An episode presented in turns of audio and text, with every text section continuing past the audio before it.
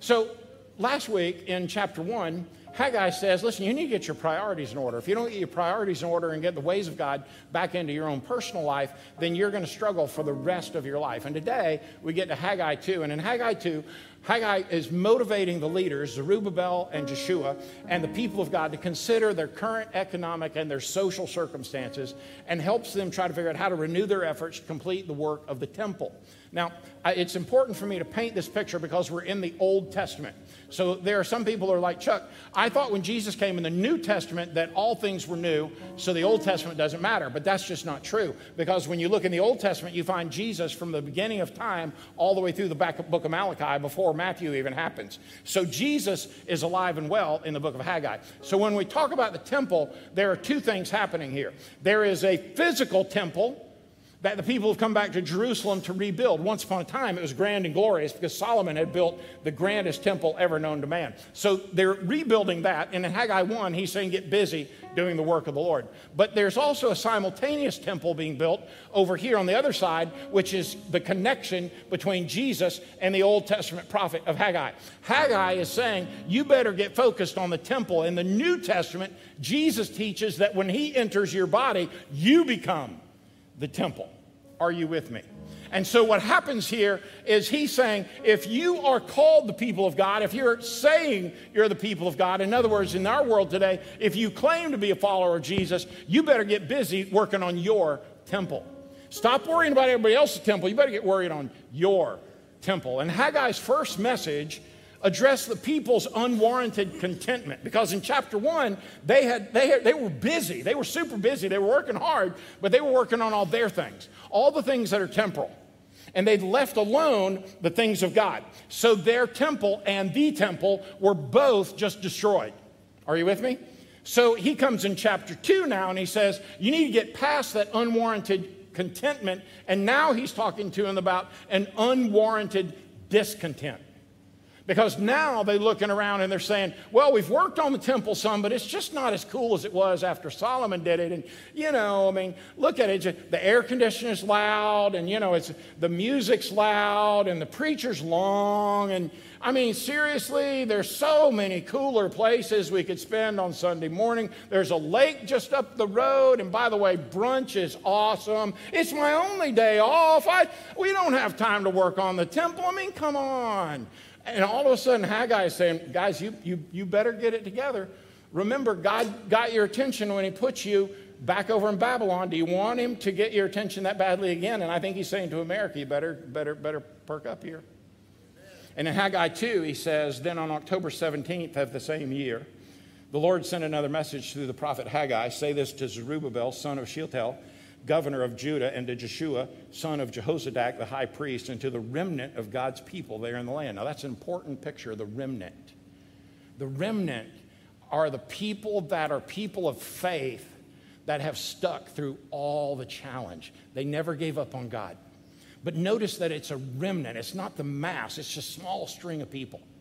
You know, in every church, there is a remnant of people who have come through all the changes and come through all the change and come through all of the seasons of both up and down and good and bad and loud and soft and short and all of the things. And all the while, it wasn't about the style of the church, it was about the God that the church was there to worship. And that remnant has stuck through all this time.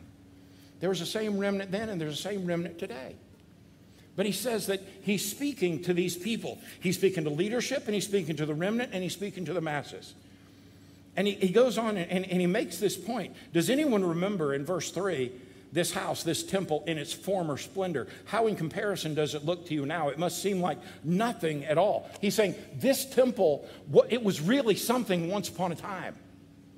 But now, watch this. I don't want you to miss the juxtaposition of the two temples because this temple, the one that lives within us, he's saying, once upon a time, when you said yes to Jesus and you had a new life, all of a sudden things were shiny and bright, but you got lazy in your Christianity and you stopped growing and you decided to walk away from the Lord. Now you're still saved. Jesus is still alive in you. The Spirit of God is there, but you have squelched him down so much because you've decided, I know best with my life. I have no time for God in my life. And by the way, I don't have to be obedient. I've got heaven. What do I have to worry about? And you have to worry about not receiving all that God has for you and living a life in which you will wind up in captivity to sin and not with Him. You say, well, Chuck, that's just a little harsh. You doggone right it is. Because the scripture's pretty harsh about this. You say, well, Chuck, I like it when you preach those lovey dovey sermons. Those are a lot more fun. Did you know that equal truth is found in both? So we got to take it all. You can't just take the lovey dovey without recognizing that repentance and a call back to God is a part of this world. That this is how God works. He goes on and he makes this statement. I love this in verse 4. But now the Lord says, Be strong, Zerubbabel. Be strong, Jeshua, son of Jehozadak, the high priest. Be strong, all you people still left in the land. And now get to work. For I am with you, says the Lord of heaven's armies. Now, watch this. You know who he's speaking to when he says, Get back to work? He's speaking to the people of God. Get to work. Do you know that in my in my generation, I'll be 63 in a few weeks. How many of you are between 50 and 65? Can I see your hand between 50 and 65? Well, there's a fair amount of you. You know what the great challenge in this generation is? We quit. We got our kids through school, so we stopped working in student ministry. We got our, we got our kids eh, off to, off to college, so now we just travel every weekend. You know, we, we, we just, we're just done. We're done with life, we're done with church, and you know what? We'll watch online every now and then, but I mean, that's cool, right? I mean, I still love God. But are you in the scriptures on a daily basis? Are you speaking to the Lord every day? Are, are, you, are you pouring into your kids and your grandkids the truth of God's love? Are you doing anything for the kingdom? Or are you just walking through life just thinking, man, I'm good, I got heaven? And all the while, this temple is being destroyed because there's simply a laziness that has been birthed into the American church that says we don't have to get to work because we just want to be comfortable. And all the while, I believe God is saying if you want to find the problem in America, it's not donkeys, it's not elephants, it's not schools, it's not police officers. Do you know what the challenge in America is? Lazy, stinking Christians. That's the problem in America. No claps on that one?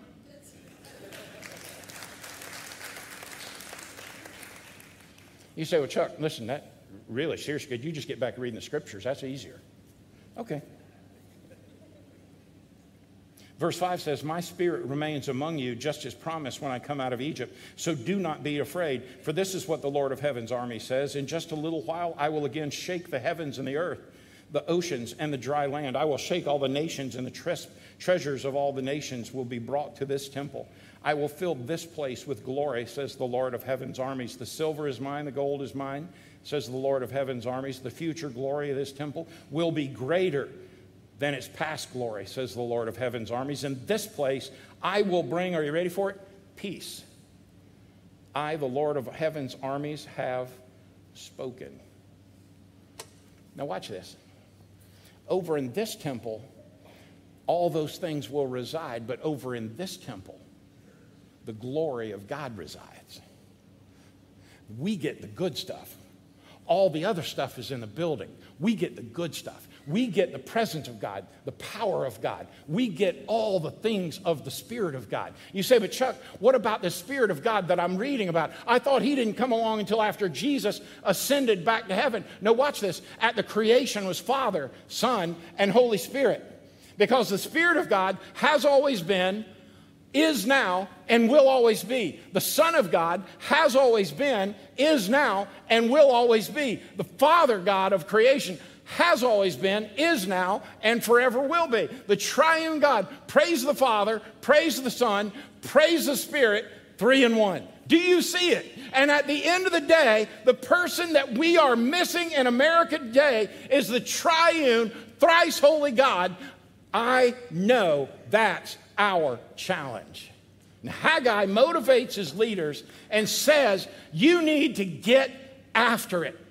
Because the key to understanding this is that we need, found in verses 1 through 5, we need a godly plan. This world, our life, we need a godly plan. You say, Well, Chuck, I have a plan. Do you have a godly plan? Well, Chuck, I, I, you know how hard I work in my planner to have my plan? I've gone to a planning workshop to learn how to plan my plan. I know some of you that have spent more time planning your plan that your plan is your plan. And you spend all your time on your plan. I know that because I'm one of you. And all the while, you know what the Lord says? Get to work. I put it all around you. Get to work. I put people all around you that ought to be in empty gray seats right now. I put them all around you. Get to work. You see, we need a godly plan. In our humanity, and some of us are more human than others, but in our humanity, we, we could never build a building that could honor the glory of God enough. You could never build something that is as grand and wonderful that would meet the glory of God. Do you know why we don't want to build edifices here? Because nothing compares to the glory of God that lives within this temple. This temple. Because I promise you, it's all about the heart, not the building. It's about the heart, not thus the name of the church. God couldn't give a hoot about what the name of this church is. He wants this church's heart. And so when we go after that, we'll know that in our mortality and humanity, we need His plan. We need His plan. The questions being asked point to times when you'd say, Well, was there a time I could remember the glory of God? You say, Well, Chuck, I remember the story like He parted the Red Sea and some of those people walked across. No, they all did. Well, Chuck, I, I, I, remember hearing the story as a kid about this dude who went the wrong way and he was swallowed by a great fish. And listen, when I get to heaven, he's one of the first guys I want to talk to. I mean, I want to ask Jonah, was it really as gross as I imagine? You say, well, well Chuck, how do you know he's going to be there? Well, then you can ask him.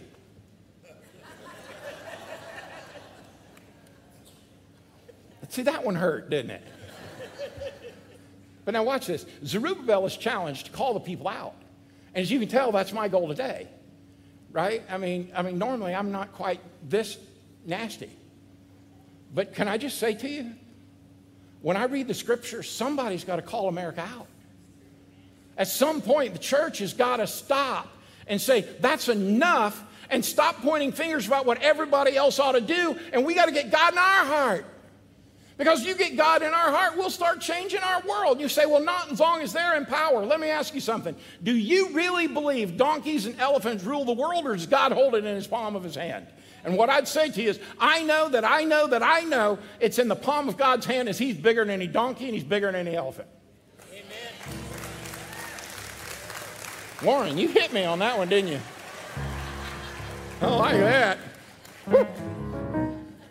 But you, know, you look at this, you say, difficult or un, un, you know, unpleasant comparisons of the past are not helping you in your future. At some point, we got to look at this. Haggai 2 3 says, Does anyone, anyone remember this house? I mean, it must have been awesome, right? The Bible never covers up matters. This is what I love about Scripture. The Bible never takes a difficult situation and sweeps it under the rug and says, Let's just get along. As a matter of fact, the Bible in every circumstance says, Deal with it. And what he's saying with this right now is deal with your sin so that your temple can experience the glory of God. But if you don't deal with your sin, you'll never experience the glory of God. And you say, well, Chuck, I'm doing pretty good. Okay, well, let's see how that works for you. Because every time that I have allowed sin to rule my life, I have found that my temple is destroyed and I find myself in captivity to sin, and I find myself off the grid of God's desire. And when I come back, here's the beautiful thing God says, let's not do that anymore, but welcome home. See, that's the God we serve. God doesn't want to thump you on the head, He just wants to get your attention so that you can come home. But see, we have a human responsibility. Three times in verse 4, it says, Be strong, be strong, be strong. Listen, we have a human responsibility. We got to step up to the plate and deal with the problem of sin in our world. The people were to be strong and to get on with the work because God was at work. You see, our challenge is we know that God is at work. We just don't get off of our chair and go join Him in it. We have believed in the American church you can write enough checks that you don't have to go and do anything. And the problem is, at no time did Jesus say, You're off the hook to tell the world about me. You're off the hook to go love those people. You're off the hook to love people who don't love you. Jesus said, You're on the hook to love people and go and tell people about me and make disciples and baptize them in the name of the Father, the Son, and the Holy Spirit, and then teach them all these things that I've taught you. And then in the birth of the church, it was that we're to do it in our neighborhood, in our county, in our state, in our, in our nation and around the world. And guess what? You're saying, well, Chuck, you know, I'm, I'm just not gifted that way. Bless the Lord. And you know what I'd say? That is just lazy. Don't be a lazy bum Christian. Join God in His work. Man, this is one of the greatest things ever. I, one of the greatest experiences I've had in years was in Uvalde, Texas, 106 degrees, watching God at work in the lives of people. There's nothing better. There's nothing better. The power of God's call for us is to be strong. It's part of God's name also that He also says, Be strong because I am, are you ready? With you. He says, I am with you. It is a part of His name. You know what His name is? Emmanuel. You know what Emmanuel means? God with us. Jesus came so that God could be with. We have a human responsibility, knowing that God is with us, to be strong. You know why? We have a divine presence. He is with us. But we also have a divine promise. Listen, verse 5 says this My spirit remains among you, just as I promised when you came out of Egypt, so don't be afraid. So, in other words, you can know that the Spirit of God has always been and is with you. You say, Well, Chuck, listen, if I were to go invite somebody to come to church this week, it, I would be revealing to them that I'm a hypocrite because they've heard me talk trash all week long. And I mean, I, I've had a few beers with them after work, and I, they're going to see me for who I am. Okay, I want to share this with you. They already know who you are because they know who they are. Here's what we know about everyone in this room, starting with this one. We are all hypocrites. Do you know how I know that? because we are all sinners. And we all need a Savior. And that Savior is free for the asking because He gave us a promise that my Spirit remains with you and I will give you strength. We have a divine Spirit, my friend. We have a divine Spirit. My Spirit remains with you. David prayed in Psalm 51 that the Holy Spirit wouldn't leave him. Zechariah confessed, Not by might or power, but by my Spirit, says the Lord. I mean, the presence of the Holy Spirit is a powerful thing in your life, but when your temple is run down because you've walked away from the things of God, you don't feel the Spirit of God in you because you have replaced Him in the priority of your life with all the junk that the world offers you. And you say, but how do I do that? Listen, every Tuesday morning, a garbage truck comes by my house. And I, every Monday night, I roll my garbage can down to the end of the driveway. How many of y'all do this? Y'all do this? Yeah, yeah, yeah, good. I roll it down and I put it there. And you know what? I, I put that last bag in because I want to make sure that I'm, to put that last bag in. And when I put the last bag in on Monday night, I open the lid. You know what I don't do? I don't open the lid, drop it in, and go, oh. You know why I don't do that? It stinks. The stuff I put in there last Wednesday is still there. It's 100 degrees. It, it, it's nasty. Let's go back over to this temple. All week long, I put garbage in this temple. I put the world's garbage. I, I, I put its filth and its shame and its sin, and I just I let it build up. And you know, if I don't deal with it, it starts rotting. And when it gets rotting, it stinks, and my soul begins to stink. And I'm filled with the world's garbage. And you say, but how do I get rid of it? Once again, God made it incredibly simple. You don't even have to roll it down to the end of the driveway. All you've got to do is this one thing. Are you ready? This is a word we hate in America today. All we have to do is repent. You say, Well, I don't even know what that means. Watch this. I'm looking at y'all. Can you see me? Good. What's your name? What's your name? Yeah? Okay. You can see me, right? I'm Chuck. Okay. Watch this. I'm looking at you. I got you. And watch this. Now I'm not. This is repentance. I'm looking at the world and trusting it. I'm turning to trust God. That's repentance. It's that simple. You say, well, Chuck, how do I do that? If I could get the 930 crowd to do this, that would bless me so much. But now watch this. Chuck, how do I do I don't even know how to do that. Friend, listen to me. You have an invincible kingdom in the presence of God. And that invincible kingdom is led by an invincible king. And that king loves you and wants you to live his plan. That king desires you to live for him. He is immovable because he created you. He created you for good things and good work. He created you and he loves you. He adores you. So much so that he sent his son, part of him, into this filth so that he could live a life and be crucified for you. That he could be buried for you. That he could raise from the dead for you. So that you could, in repentance, say, Jesus, my life's filled with some garbage. Would you empty it? And in that ask, with a heart that says, Jesus, I want you, it's like hitting the trash bin on your computer, it's gone. And the scripture says that he throws it as far as the east is from the west. There is no east pole and north pole, it's thrown into infinity. And your temple is brand spanking new again. And you get to fill it with all the good things of God. And you get to choose do I want God or do I not? And you can stop complaining about all the world and you can take all of God that you want. You know how much God I know you want?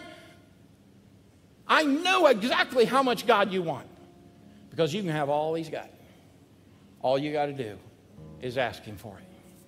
You say, Chuck, I want, I want this invincible king. I'm, I'm, I'm ready for him. I, I, I want all that. Then it's that simple. You want to fill your temple?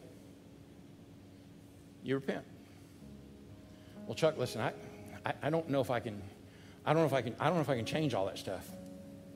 Chuck, I, I, don't, I don't know if I can give up all that stuff. I, for me to go invite that person, for me to just to repent, do, do you know I'd have to stand before God and it, when He starts emptying, He's going to see all that stuff?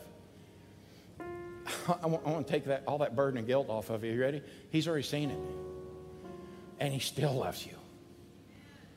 He knows your garbage can's running over. And He still wants to take it. He knows that your temple's run down. And He still wants to rebuild it. He knows your marriage is a mess and he still wants to restore it. He knows your life is off the rails and he still wants to adore you. Well, Chuck, how do I do it? It sounds this simple because it is this simple. The Bible says if you call on the name of the Lord, he'll hear you and answer you, and it sounds just like this Jesus, would you forgive me? I got some garbage in my life. Jesus, would you come take over my life, be my Lord, and be my Savior, like be the boss? I, I want to repent. I want to, I want to turn around and face you. And Jesus, I want to thank you that you died for me and you rose from the dead for me. And according to you, you're sitting beside God right now praying for me in heaven and want to create a mansion for me when I trust you. You say, well, Chuck, that, that's what I want to do. Then pray with me right now. Well, just keep your eyes open. Just look right here and pray with me. Just say it along with me while you're sitting there. Maybe you're sitting watching online somewhere and just say it with me Jesus, would you forgive me? Come into my life. I repent. I clean up my garbage. Make me new. I want to thank you that you died for me and you rose from the dead for me. Would you make my temple clean? And fill me with your spirit. With eyes, with eyes wide open, if today you say, Chuck, maybe I've said some kind of prayer before or not, but I, today I'm nailing this down once and for all. I know for a fact I am, I'm getting my life right right now. Just stand up. All it takes is one. Just stand up. Say, Chuck, that's me today. Just stand up. Listen, I, Jesus died on a, on a hillside and hung on a cross at a main street corner. He didn't die in a closet afraid to stand up. He said, if you'll, if you'll declare me as Lord publicly, I will recognize you before the Father. So here's the thing. Today, you want to trust Jesus? Just stand up. I'll wait. But I'll promise you, he's a king, not a beggar. Nobody? After you heard that music, after you heard that song, bless your heart, honey. There's another one. Stay standing up, y'all. Stay standing up. Stay standing up. Come on, stay standing up. Bless God. Anybody else? Come on. Anybody else? Anybody else? Bless God. Bless God. Bless God. Anybody else? Bless God. I see you. Come on, keep clapping. Anybody else? Anybody else? Come on. God didn't give up on you. Don't give up on Him. Bless God. The Lord Jesus says to you right now, You're my child, and I've claimed you to be mine. And all of heaven pitches a party in your name today. And the next thing Jesus wants is for you to follow him in believer's baptism, whatever the Spirit of God tells you to. Not before, not after. Let me pray for you. God, thank you for these folks. Thank you for their courage back in the back. Thank you for these people who said yes to Jesus. That wasn't easy. I pray you give them courage. Just let me know them and how to serve them. Someday soon, I'd see them baptized like these kids were today. But God, I can trust you with them because I can trust you. Father, we love you and praise you in Jesus' name. And everyone said, Amen. Amen. Come on, let's worship real quick before we go. Come on, worship, y'all.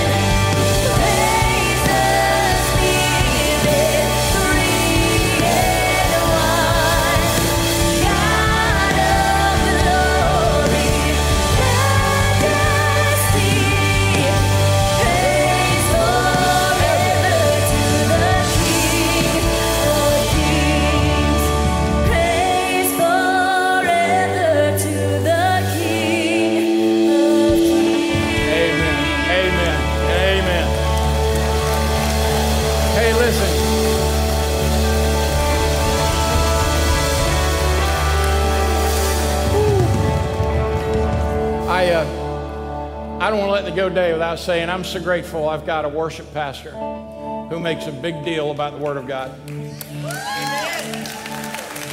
I praise you and thank you, buddy. Hey, listen, if you're a member here at Sugar Hill, raise your hand. Keep it up for a minute. If you're a member here, keep it high. Keep it high. Hey, I want to tell you something. Okay, keep them high. Keep them up. Keep them up. There's few empty chairs around here. And we had about six people saved today, but I promise you, after that music and after that message, we should have had 30. And the only reason we didn't is you become lazy. You're just going through life, and there's not a blessed soul during the week you've said, Come here and hear the word of God. And I want to tell you something. I love you, but in love, go to work. All right? Thank you. You can put your hands down. Listen, I know y'all hate it when I do stuff like that. But I'm telling you, if God's at work, join Him. Don't be lazy. This week, let Jesus go before you and make a way and make your crooked path straight. That's what He does. Let Him go within you and bring you peace and joy, fulfillment and contentment because He is always good. And listen, my friend, you are always loved. And when life gets difficult, and it will, let that Jesus come behind you and pick you up and carry you not around the problem, but through the middle of it, only to set you down victoriously on your two feet and wipe away your tears and kiss you on the forehead and wrap his loving arms around you. Only so he can say to you, My child, woo, say it with me, I love you. God bless you, friend. Go in peace.